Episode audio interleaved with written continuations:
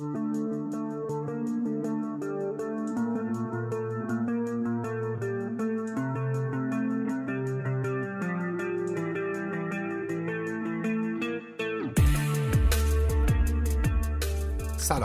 من سجاد بیات هستم و این دومین اپیزود از پادکست بلاک تایمه که در فروردین 1400 منتشر میشه. بلاک تایم پادکستیه که من در هر اپیزود از اون درباره دنیای ارزهای رمزنگاری شده بلاک چین و چیزهای مربوط به این حوزه صحبت می‌کنم. بلاک تایم به زمانی گفته میشه که باید سپری بشه تا یک بلاک در شبکه بلاک چین ایجاد بشه.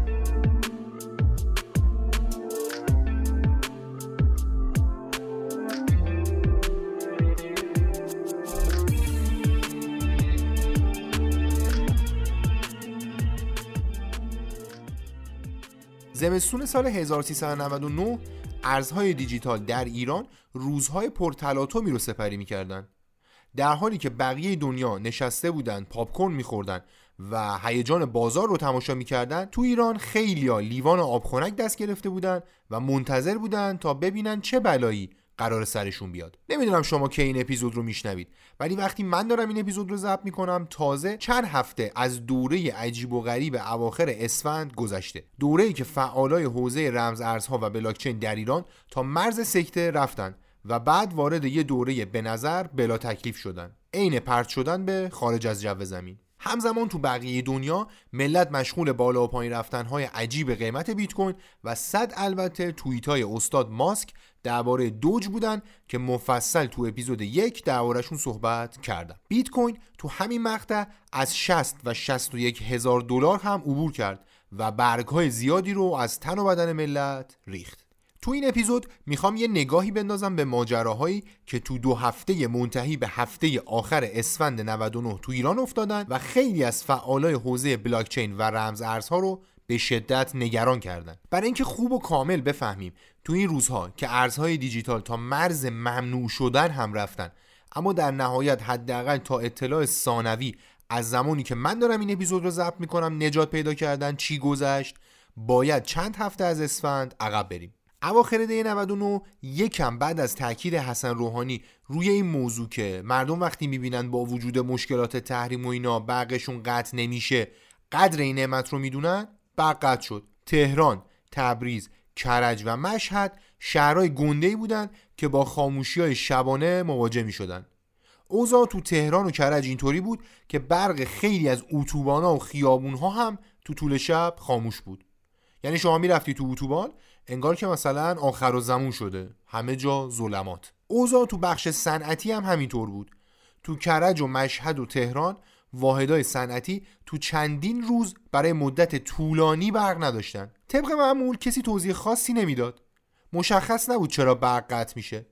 بعد از چند روز گفتن آقا مشکل سوخت داریم مجبوریم قطع کنیم. برنامه قطعی هم اعلام می‌کنیم که کسی آسیب نبینه و آماده باشید. برنامه رو اعلام کردن ولی برق رو بر اساس اون برنامه قطع نکردن. یعنی یه مدت قطع نکردن. بعد که مردم داشتن دوباره به نعمت برق عادت می‌کردن قطع کردن. یه همچی وضع عجیبی خلاصه. همزمان با این ماجراها قیمت بیت کوین کشید بالا. اگه گوش کرده باشی تو اپیزود قبلی گفتم که ملت می‌گفتن بابا بیت کوین کجا 20000 دلار کجا؟ ولی یهو به خودشون اومدن دیدن ا سی هزار هم رد کرد. حالا الان که من دارم این اپیزود رو ضبط می‌کنم رقم دو برابر این شده. ولی خب اون زمان رشد چشمگیری بود. این رشد چشمگیر خب مثل همیشه کلی آدم رو جذب کرد به سمت بیت کوین و ارزهای دیجیتال. علاوه بر این اسم بیت کوین رو هم وارد ادبیات سیاسی اجتماعی ایران کرد. یه سری دوره افتادن که آی مردم چه نشستید؟ که دارن بیت کوین استخراج می‌کنن و برق رو مصرف می‌کنن و سر همینه که برق به جاهای دیگه نمی‌رسه. البته در نگاه اول غیر منطقی نبود. هرچند همون زمان هم قوانینی درباره استخراج داشتیم اما خب کجا کار غیر قانونی نمیشه که اینجا نشه؟ نکته مهم اما اینجا بود که تو فصل زمستون اساسا رسیدن به پیک مصرف برق هم کار سختیه. چه برسه به اینکه با فعالیت ماینرها بخوایم از این پیک رد بشیم و شبکه قطع بشه. پیک مصرف تو این مقطع یه چیزی حدود 60 هزار مگاوات بود.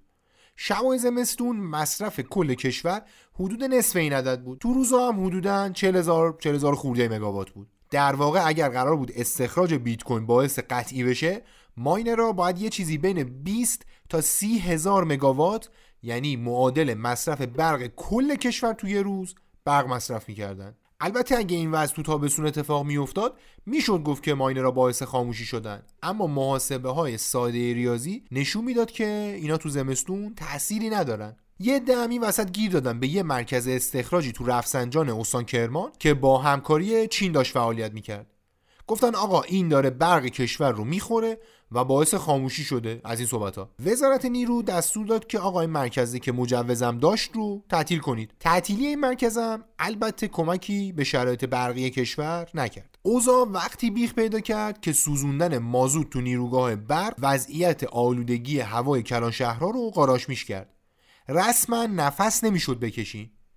تو پیک سوم کرونا هم بودیم اون موقع و خلاصه وضعیت خیلی بد بود. بعد که مشخص شد گاز رسانی به نیروگاه مشکل داره و اساسا این نیروگاه ها نمی‌تونن با نهایت توان کار کنن و تولید شبکه اومده پایین و مصرف تغییر خاصی نکرده فشارها از روی بیت کوین برداشته شد. تو همون مقطع وزارت نیرو استاندارد مصرف برق ماینرا رو هم تامین کرد تا ملت استخراج کننده مجوزدار با پرداخت پول برق تعیین شده در قانون کارشونو بکنن. البته این وسط بودن کسایی که همچنان معتقد بودن مراکز غیر خصوصی دارن بیت کوین استخراج می‌کنن و پیر شبکه رو در آوردن اما دیگه افکار عمومی فهمیده بود که آقا آب رودخونه از جای دیگه گلالوده. وقتی وزارت صنعت اعلام کرد که ایران تو سال 2020 میلادی یه چیزی حدود 660 میلیون دلار درآمد از طریق استخراج بیت کوین داشته انتظار می‌رفت که نگاه رگولاتوری به این حوزه مثبت بشه. عدد نسبت به حجم چندین میلیارد دلاری اون زمان بازار بیت کوین شوخی بیش نبود. اما خب به هر حال 660 میلیون دلار هم عدد قابل توجهی بود. مضاف بر این این کارهای حوزه ارزهای دیجیتال می‌گفتن که اگر قانون تصویب بشه و از بالا نگاه درستی داشته باشن این عدد خیلی زود خیلی زیاد میشه. درست تو اون دوره که همه فکر می‌کردن باید اتفاقای خوبی برای رمزارزها بیفته چون تو دوره تحریم میشه ازشون استفاده های زیادی کرد ورق برگشت. مشتبه توانگر رئیس کمیسیون اقتصاد دیجیتال مجلس برداشت نامه نوشت به رئیس جمهور. وزارت اطلاعات وزارت اقتصاد وزارت سمت رئیس بانک مرکزی و خلاصه همه اینا که آی آقایون چرا search بیت کوین تو گوگل از search بورس بیشتر شده؟ چرا ملت دارن رمز ارز خارجی می‌خرن؟ نشستید مردم بدبخت شن پاشید یه کاری بکنید. این نامه شروعی بود بر چند هفته طوفانی و عجیب در حوزه بلاکچین و رمز ارزهای ایران. اون زمان البته اینطوری برداشت می‌شد که این نامه میره تو سیستم اداری بالادستی و خب طبیعتا خیلی طول می‌کشه تا به یه جایی برسه. اصلا کسی فکر نمی‌کرد که این نامه به وضوح غیر کارشناسی تأثیری روی سیاست گذاری داشته باشه. از متن نامه مشخص بود که نویسنده مطالعه ای نداره و با کارشناسا هم صحبتی نکرده مشورتی نکرده.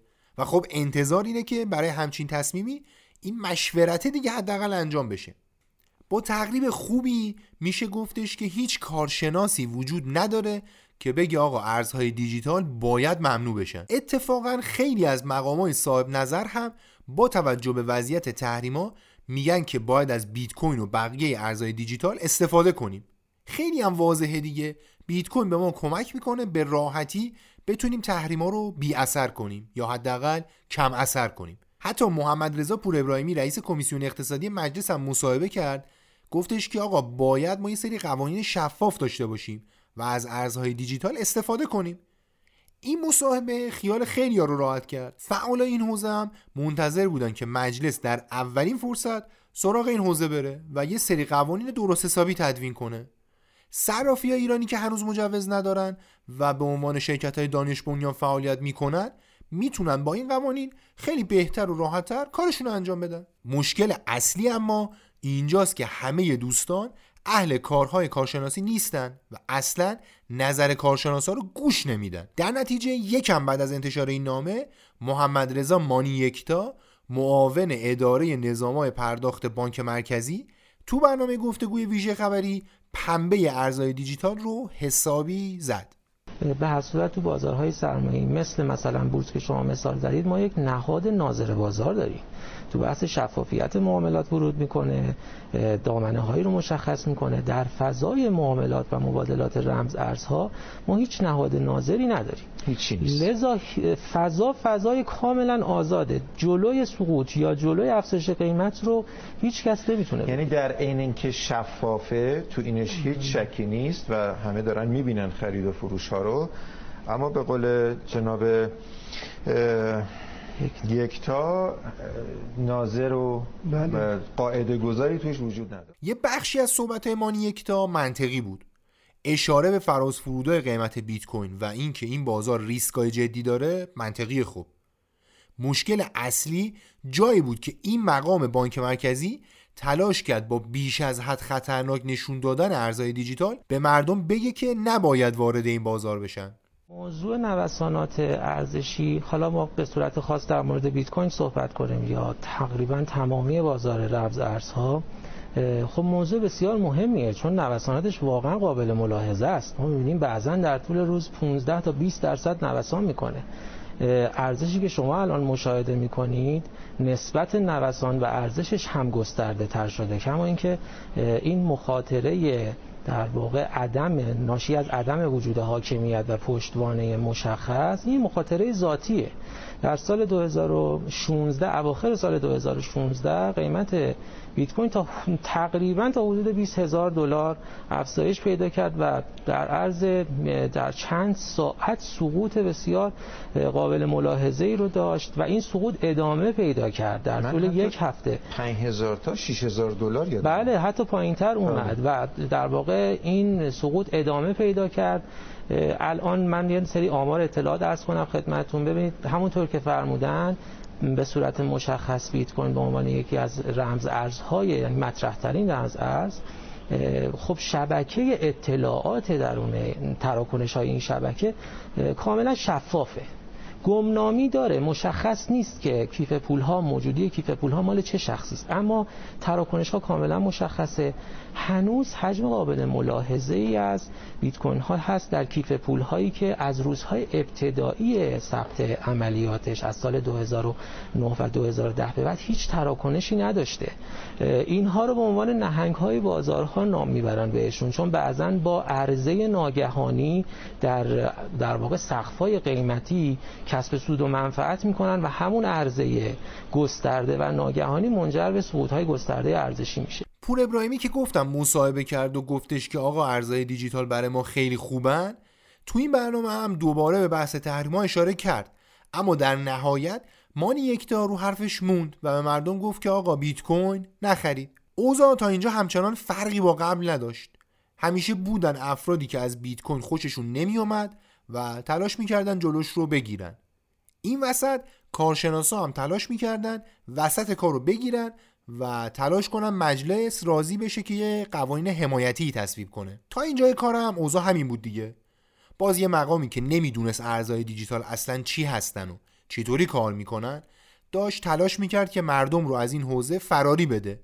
اما کارشناسا تلاش می‌کردن که رازیش کنن که آقا اول بیا ببین ماجرا چیه بعد اظهار نظر کن. اوضاع وقتی بیشتر بیخ پیدا کرد که شاپرک به عنوان متولی درگاه پرداختی به پرداختیارا دستور داد به مراکزی که تراکنشاشون مقایر با قوانینه دسترسی ندن و حساباشون رو ببندن. مغز فعالای حوزه ارزهای دیجیتال جایی سوت کشید که اسم صرافی های ارز دیجیتال هم تو فهرست این کسب و کارها اومده بود. فکر کن یه سری شرکت دانش بنیان نشستن دارن به ملت سرویس میدن با یه سری جک و جوون این کاره یهو یه دستوری میاد که آقا به سایت های قمار و شرط بندی و صرافی های ارز دیجیتال دیگه سرویس ندین. اینا غیر قانونی ان. اونم تو شرایطی که اینا اصلا غیر قانونی نیستن. آدم یاد یه جمله معروف میفته همین آقای فرگوسنی که دیشب هشت گل زد همین تیم در واقع از آقای گواردیولای به قول شما سی و اندی ساله توی جام ملت ها میبازه. آقا من این کلا می‌کنم می‌تونم بکوبم به این میز از دست شما. همونطور که عادل هر چقدر سرشو به هر جای میز کوبید فایده ای نداشت پلتفرم‌های معامله ارز دیجیتال ایرانی هم سرشون رو به هر جای میز کوبیدن فایده ای نکرد. ابوالحسن فیروزآبادی چند روز بعد این ماجرا یه مصاحبه ای کرد با ایسنا که تیترش این بود. ثروت اندوزی با بیت کوین به صلاح کشور نیست. برگای ملت داشت از این تیتر میریخت که خبر رو باز کردن دیدن توش استاد گفته که اینجوری. به هیچ وجه نمی‌توان تضمین کرد که همیشه شیب قیمت رمز ارزها سعودی است. همیشه نوسان داشته. نوسان های زیادی هم داشته. وقتی هم که قیمت ها سقوط می کند بعضا به مدت هفت تا یک سال به حالت سقوط باقی می ماند الله اکبر. هر چی ملت می‌گفتن که آقا هر بازار سرمایه‌ای بالا پایین داره. دوستان گوش نمی‌کردن. اینطوری بود که از این طرف می‌گفتن بابا بیاید یه قانونی چیزی بذارید. ما خودمون آموزش میدیم به مردم. تشویق می‌کنیم که فقط با اطلاعات وارد بازار بشن. شما هم تشریف بیار نظارت کن. اما اون طرف می‌گفتن نه این خوب نیست. حالا این وسط یه دم بودن که می‌گفتن داداش ما اصلا کارمون سرمایه گذاری نیست. ما داریم از این داستان بلاکچین و فناوری و اینا از این ارزهای دیجیتال و اینا برای کارمون استفاده می‌کنیم. کار فرمایی ما اصلا ایرانی نیست. با این روش ما عین آب خوردن پولمون رو می‌گیریم. تازه درآمدمون هم به مراتب بیشتر میشه. اصلا همینم به نفع مملکت دیگه. ارزآوری میشه. کلی آدم کار بهتر و پول بیشتر به دست میارن. همه در کنار هم خوش و زندگی می‌کنیم. باز از اون طرف می‌گفتن که نخیر فقط برای واردات کالاهای ضروری میشه ازش استفاده کرد. حالا کی می‌تونه این وسط مجوز واردات کالای ضروری با بیت کوین بگیره؟ باریکلا. درست زدین این وسط یه سری مراکز درست درمون هم هستن که اینا یا الان دارن از ارز دیجیتال استفاده می‌کنن یا دارن برنامه ریزی می‌کنن که به زودی بیارنش توی سیستمشون. مثلا یکی از این مراکز شرکت آریا متوره که کارش آوردن گردشگر سلامته. یعنی یکی تو خارج می‌خواد از سرویس های درمانی تو ایران استفاده کنه اینا کارش رو ردیف می‌کنن میارنش اینجا طرف دو دکتر می‌کنه و میره. این وسط این شرکت هم یه کارمزدی می‌گیره و خدا بده برکت. مشخصه که اینا اصلا باید ارز دیجیتال کار کنن. خیلی از آدمان که مشتری اینا هستن نمی‌تونن به خاطر تحریما به اینا کارمزد پرداخت کنن. تو بعضی موارد حتی اگه طرف پولو هم بده ممکنه بعدن که برمیگرده کشورش خودش با مشکلات جدی روبرو بشه. ممکنه حتی مثلا به خاطر معامله با طرف ایرانی بیفته زندان تو کشور خودش. در این حد. در نتیجه همه این شرایط براش منطقیه که ارز دیجیتال خرج کنه. راحت هزینه‌هاشو میده برمیگرده کشورش نخانی اومده و نخانی رفته. هادی شجری بنیانگذار آریا متور درباره شرایط استارتاپش و اینکه استفاده از ارزهای دیجیتال چه کمکی می‌تونه بهشون بکنه به من اینطوری گفت.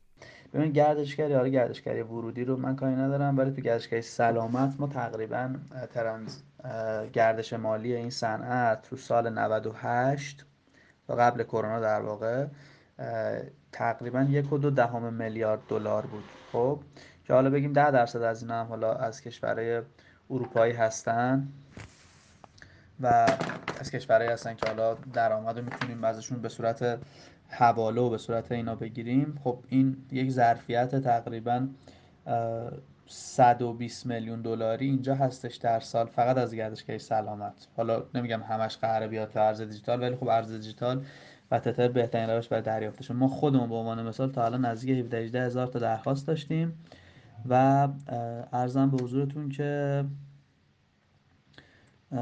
تقریبا ماهی هزار تا ماهی 800 900 هزار تا. حتی تو همین شرایط کرونا الان درخواست هست و الان بهترین روشی که ما می‌تونیم ازش استفاده بکنیم همون ارز دیجیتال هستش. یه نگاهی هم به موضوع فریلنسری بکنیم. فریلنسری به دو تا اطلاعات بهتون بدم. یکی مثلا یه نمونه سایت پونیشا طبق آماری که در واقع داشتم نگاه می‌کردم 270 هزار تا فریلنسر تو این سایت هستن. حالا سایت های دیگه هم هست مثلا نمی‌دونم انجام میدم مثلا نمی‌دونم سایت های مختلفی که وجود داره. من تخمینی که خودم دارم چیزی حدود مثلا 500 هزار نفر فریلنسر تو حوزه برنامه نویسی تولید محتوا گرافیک اینا وجود داره حدود 500 هزار نفر که شما اگر مثلا حساب کنیم 20 درصد از اینا هم بتونن وارد بازار درآمد دلاری بشن یه چیز حدود تقریبا 80 هزار نفر 100 هزار نفریه. و اونجا مثلا من فکر می‌کنم تخمین من حدود ماهی 50 میلیون دلار. اگر حساب کنیم اینا ماهی هزار دلار بخوان در بیارن که درآمد خیلی خیلی متوسط و پایینیه. تقریبا ماهی 50 میلیون دلار اینجا در واقع عرض حضورتون که باز داره گردش ایجاد میشه. آمار دیگه که بهتون بگم سایت حالا ایرانی کارت به عنوان سایتی که حالا خدمات میده به همه فریلنسر و اینا من چون باشون کار کردم اینا 318 هزار تا کاربر فعال دارن. که حالا نمیگم همشون در واقع همشون در واقع حالا دارن درآمد نقد می‌کنن ممکنه خدمات دیگه هم بگیرن ولی به هر حال اینا خیلی هاشون دارن درآمدشون رو با PayPal و با هزار گیرو گرفتاری و دردسر نقد می‌کنن که خب طبیعتا اگر اینو با ارز دیجیتال بیاریم و تو صرافی بیاد و اینا خیلی مرتبتر و بهتر میشه. متاسفانه متاسفانه با وجود همه این صحبت ها و تأکیدهای کارشناس ها و فعالای حوزه مرکز ملی فضای مجازی هم بیانیه داد و پنبه ارزهای دیجیتال رو زد. یه جایی تو این بیانیه اینطوری اومده. گزارش های فراوانی از طرف مردم و نهادهای نظارتی در زمینه سرقت و کلاهبرداری در این بازار وجود دارد که بررسی آنها معید سیر سعودی فعالیت های مجرمانه در این خصوص است. حضور بازیگران و عوامل ناشناخته و غیر قابل شناسایی در بازار خرید و فروش این نوع شبه دارایی های فاقد پشتوانه موجب شده که این فضای خرید و فروش بسیار غیرقابل اعتماد شده و قدرت هر گونه پیگیری برای جبران زیانهای احتمالی و ارائه اسناد و ادله از نهادهای حمایتی و سیانتی مرتبط با حفظ حقوق مردم سلب شده است. حالا یه خورده ایراد دستور نگارشینا داره دیگه. ولی عجیبه ها. خود صرافی ارز دیجیتال تاکید دارن که آقا ما دنبال قانون گذاشتنیم دنبال اینیم که یکی بیاد رو کار ما نظارت درست حسابی بکنه. ولی مرجع رسیدگی به این موضوع میگه نه خیر این حوزه نظارتی نیست روش باید تعطیل بشه. اه آقا خب بیا نظارت کن روش دیگه. چرا تعطیلش می‌کنی؟ بعد یه جوری میگن قدرت هر گونه پیگیری برای جبران زیانهای احتمالی و ارائه اسناد و فلان و بیسار و اینا سلب شده که انگار بقیه جاهایی که زیان و اینا اتفاق افتاده آقایون را افتادن و جبران کردن.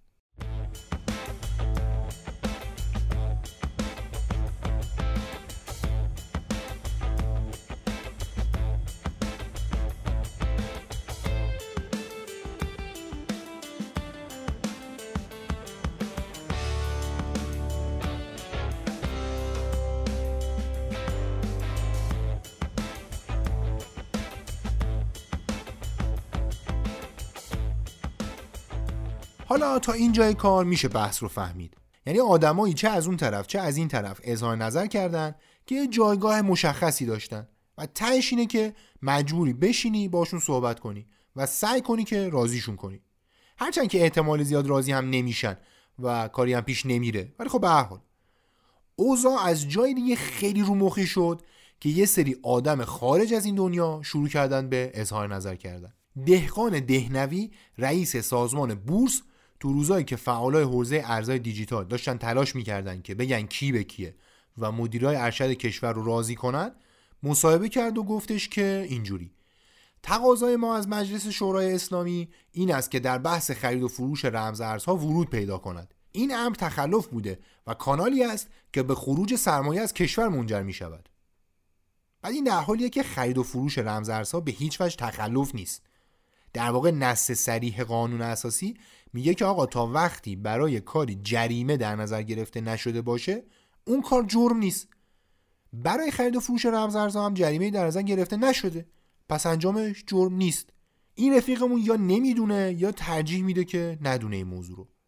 البته پشت این اظهار نظرهای آنچنانی یه هدف بیشتر نخوابیده. هدفی که میشه از این تیکه مصاحبه دهنوی بهش رسید. نوسانی که در بازار سرمایه ایجاد شد در سایر بازارها هم بود. بازارهای موازی بورس پس از اصلاح بازگشتند اما بورس نه. باید اعتماد را به سهامداران بازگردانیم. بله گویا آقایون فکر می‌کنن هر کسی از بورس خارج شد اومد تو بازار ارزهای دیجیتال وقتی اینجا رو ببندن با خودش میگه که ای بابا حالا چیکار کنیم؟ بیا برگردیم بورس. بعد اون وقته که اعتماد به سهامداران برگشته و بازار پس از اصلاح به شرایط گذشته بازگشته است. این مصاحبه زمانی انجام شد که بورس در مدت چند ماه یه چیزی حدود 900 هزار واحد ریخته بود. یعنی از حدود دو میلیون اینا نزدیک یک میلیون و صد هزار بود. یعنی در واقع این دوستان سهامدارای بورس رو زخم و زیلی کرده بودن. دقیقا از همینجا بود که بازی دیگه کلا تغییر کرد. بورسیا که اتفاقا زورشون هم کم نیست شروع کردن این طرف اون طرف نشستن گفتن که آره بورس خوبه رمزارزها بدن. حالا درسته ما تو یه سال نصف شده شاخصمون ولی بالاخره هر جایی ریزش داره دوباره اعتماد کنید به ما. رمزارزها چی هن؟ فلان.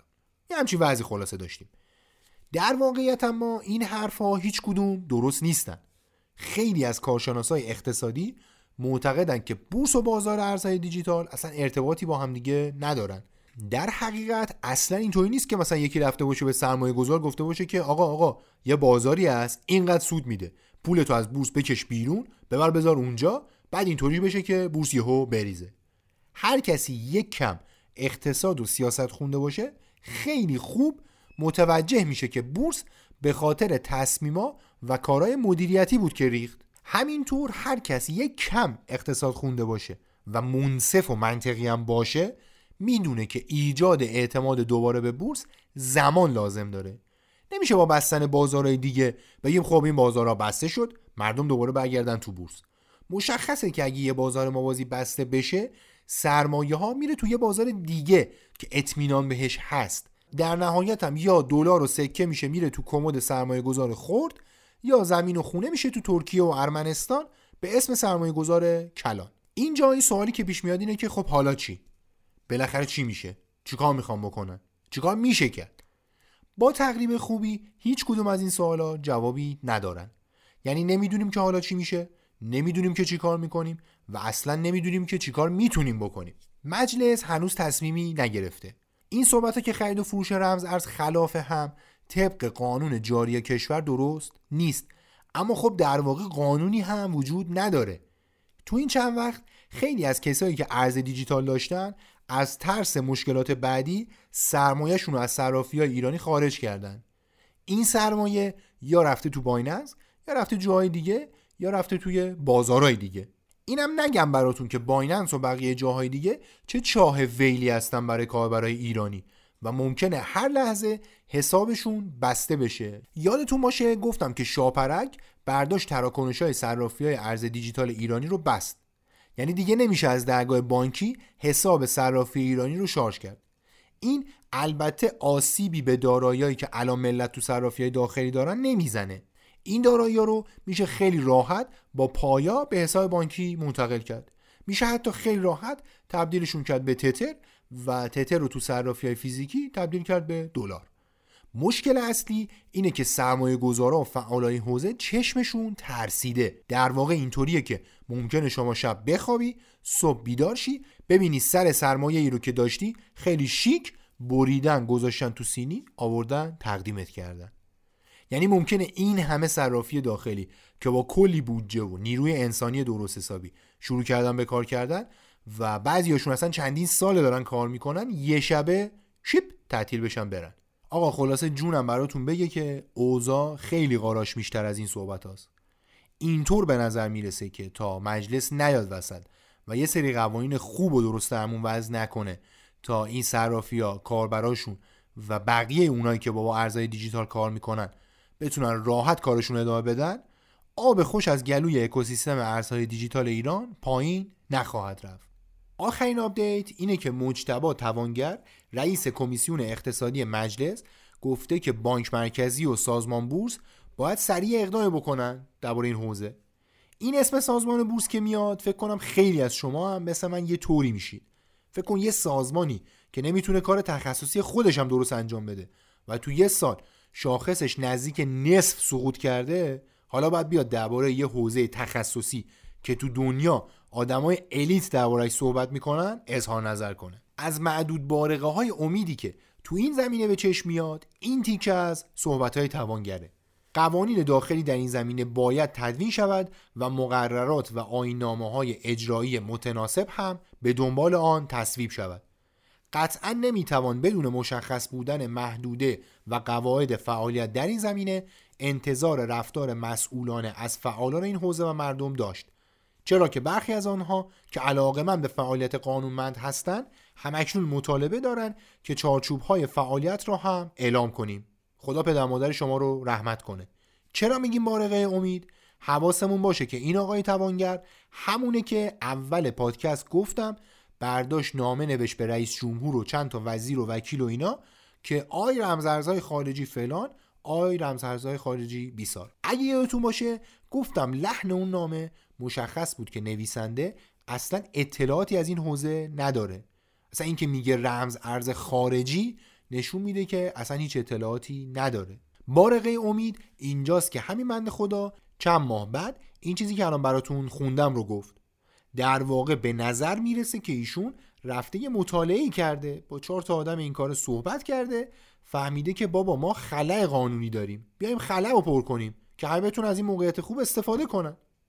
تا زمانی که مجلس قانونی تصویب نکنه همه چیز همینطوری که هست باقی میمونه. کسی نمی‌تونه بگه فعالیت تو حوزه ارزهای دیجیتال ممنوعه.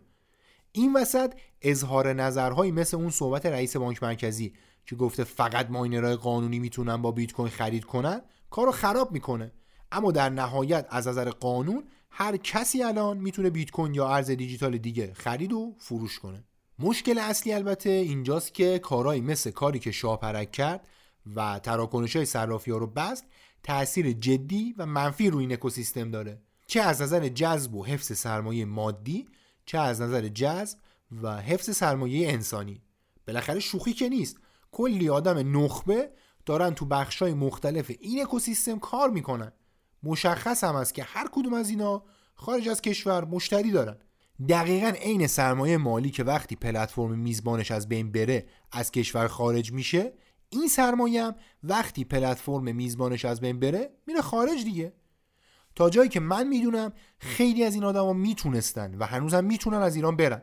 اما خب چون حوزه جذابه پولش هم خوبه موندن تو ایران دارن کارشونو می‌کنن. اگه کار غیر قانونی بشه اولین مشکلی که پیش میاد اینه که یه گروه از این آدما از ایران میرن. خیلی ساده هم میرن. دیگه هم شانسی برای برگردوندن اینا نداریم. اما اینکه اکوسیستم ارزهای دیجیتال تو این وضعیت چی کار می‌تونه بکنه در کمال تاسف باید گفت که تقریبا هیچ. از اون زمان تا الان که من دارم این اپیزود رو ضبط می‌کنم بیشتر این پلتفرما و بقیه آدمایی که دارن تو این حوزه کار می‌کنن دارن مثل قبل کارشون ادامه میدن. البته این که میگم مثل قبل باید اینم بگم که یه ترسی یه استرسی تو وجودشون هست. که نکنه فردا از خواب بیدار بشیم ببینیم که یه تصمیم عجیب غریب دیگه گرفتن. تنها کاری که فعلا میشه کرد همینه. تا ببینیم در آینده آیا مجلس تصمیم می‌گیره که قوانین نظارتی درست حسابی وضع بکنه و اکوسیستم ارزهای دیجیتال ایران روی سراسامونی بده یا نه. در آخر خطاب به اونایی که دارن تصمیم می‌گیرن یا قرار یه روزی تصمیمی تو این حوزه بگیرن باید بگم که حالا دور ننداز.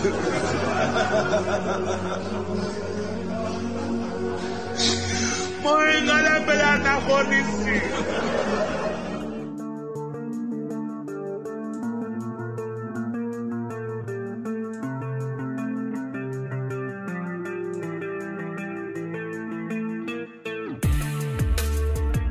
اون چه شنیدید؟ اپیزود دوم پادکست بلاک تایم بود که در فروردین 1400 منتشر شد. بلاک تایم پادکستیه که من در هر اپیزود از اون درباره یک موضوع مرتبط با حوزه ارزهای رمزنگاری شده صحبت می‌کنم. بلاک تایم رو می‌تونید روی تمام اپلیکیشن های میزبان پادکست من جمله کست باکس شنوتو گوگل پادکست و اپل پادکست بشنوید. و همینطور روی توییتر دنبال کنید.